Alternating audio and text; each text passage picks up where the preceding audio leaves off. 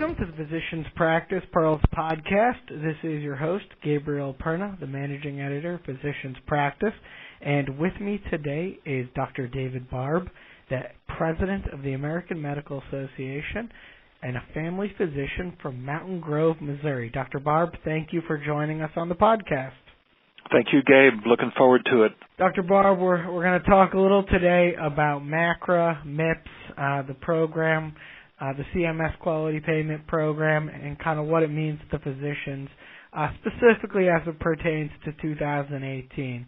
Uh, so January 11th, as we're speaking, the 2018 reporting year has begun. Uh, some of the requirements require a 365 day reporting. Uh, so the reporting period has begun. What do practices have to know about MACRA this year? What are some of the main takeaways uh, as they look to begin reporting for 2018? Well, first of all, they need to know if they are uh, required to report in 2018. Uh, there are quite a few exemptions, including the new higher low volume thresholds that exclude practices that have fewer than 200 Medicare Part B patients or less than $90,000 in Medicare Part B allowed charges. Those groups are excluded. Um, there are also other groups that can apply for exempt, various exemptions, uh, different types of hardship exemptions. So, first of all, they need to know if they are in the program or not. Uh, the second biggest change this year is in the cost uh, reporting part of this. That portion was 0% in 2017. It is now 10% for 2018. Now, that doesn't necessarily mean that uh, physicians have to participate in that part. As they're scored on that part, they need to realize that there's 10% that is allocated to the cost category this year. Uh, that was taken from the quality category. That has gone from 60% of the MIPS score down to 50%. Uh, there are quite a few um, favorable uh, accommodations for small practices, including the opportunity to form virtual groups, uh, a five bonus point uh, score for groups with 15 or fewer um, eligible providers that don't fall under the low volume threshold and are excluded, of course. Uh, there's also favorable scoring in the quality category uh, for uh, small practices. So all of those things um, are slightly different than last year, um, and uh, physicians need to be aware of those. You talked about some of the the throw-ins there for the small practices, and really since this program was passed and kind of uh, initiated by CMS uh, a few years ago, the the agency has gone out of its way to try to make it workable for small practices, but it's still a pretty daunting ch- challenge for any physician, uh, whether they're in a small practice or a larger practice.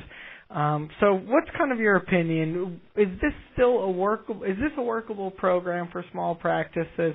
Those who are who are not exempt um, from this year's reporting.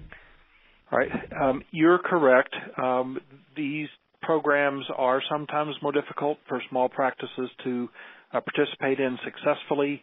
Uh, they're also on a per physician basis often a little more costly than the efficiencies of scale that a larger group can gain. However, CMS has worked with the AMA. Uh, we've advocated uh, to help practices of all sizes be able to participate successfully and hence the small practice accommodations, the opportunities for exemptions, um, make it about as favorable as it can be for small practices. Uh, for instance, uh, in 2018, there was the creation of a hardship exemption for small practices in the ACI category or meaningful use category. So there, uh, if if a small practice uh, simply can't or uh, upgrade their uh, information system and can't comply, there are some uh, opportunities for exemptions there. Um, some of those other uh, uh, aspects that I mentioned um, make it a little more favorable for small practices. I mean, they, you know, they get three bonus points for complex patients, for instance, as a proposal. so they, they try to make it so that small practices can um, participate successfully. Um, CMS would like all practices in. Uh, the opportunity we've been given to transition more gradually in over these first two years uh, has been, I think, a good faith effort on their part to uh, see that happen. You've talked a little bit about the uh, exempting a lot of physicians. Uh, that was one of the big stories uh, when CMS released both the proposed and the final rule for uh, this year's reporting period. Is they really uh, raised the exemption, uh, you know, floor and, and, allowed for more physicians to skip out in 2018.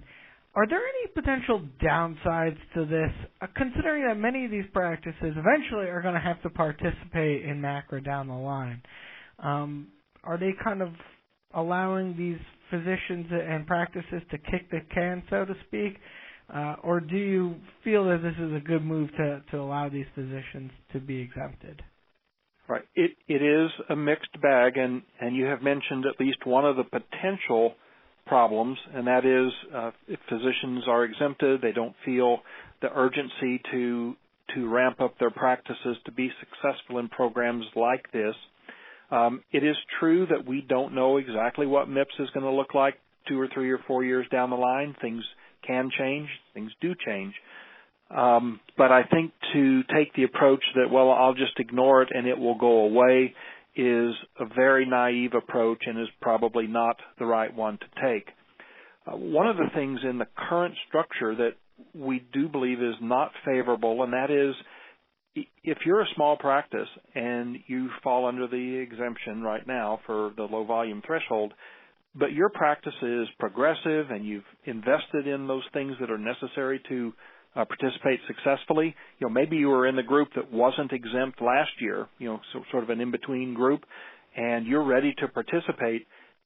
Right now, those practices don't have the option to opt in. Uh, if they're excluded, they're excluded. So we're working hard with CMS to try to get them to allow small practices that would otherwise be exempt to opt in and participate either fully or partially uh, if they're in a position to do so. So those are some of the things that we have seen. Um, there is some uncertainty around uh, the future of the program. Um, you probably have heard that the MedPAC, uh, which is meeting right now, uh, may have some additional uh, opinion about uh, whether we should continue with MIPS. it is our belief, the AMA's belief, that we are just getting started in this new version of the quality payment program, and we believe that it is way too soon to abandon the program altogether. Now, we do still see plenty of opportunities for improvement in MIPS, and we continue to work with CMS on making those. Um, but uh, we're not quite ready to declare this a program that can't work or won't work for doctors or patients. Uh, we think it is directionally correct. We we believe philosophically that value-based payment has a place going forward. Uh, we just have to continue to refine and improve how that works, both for physicians in complying, but as well as patients with regard to the desired outcome, which is to improve quality and reduce cost. You read my mind because my very next question was on the, the MedPAC proposal and, and kind of your thoughts, which you've just outlined. Uh, so let me ask you this. Um, you said that you know there are changes that need to be made. Uh, you know, you have the ear uh, of uh, Administrator Verma and some of the other high-level officials at HHS. Uh, what are some of the big changes you'd like to see to make MIPS, to make uh, MACRA in general more workable for physicians uh, across the country? Sure. A lot of these are around the cost piece of this. Um, unfortunately, as I alluded to earlier, we really don't quite think that they've got the cost metrics right. The way it's, it is now, um, they often allocate all or attribute all of Part A and B costs to a physician uh, with the most non-hospital visits. Well, that doesn't necessarily mean that that individual physician uh, is really responsible for all of the cost of that patient's care and could be uh, very unfavorably impacted in, in those situations. Uh, so attribution is a problem. Quite honestly, uh, risk scoring is still a problem. So we think there's a lot more work to be done in the cost area. Um, there is still work to be done in the quality area, particularly for some specialties.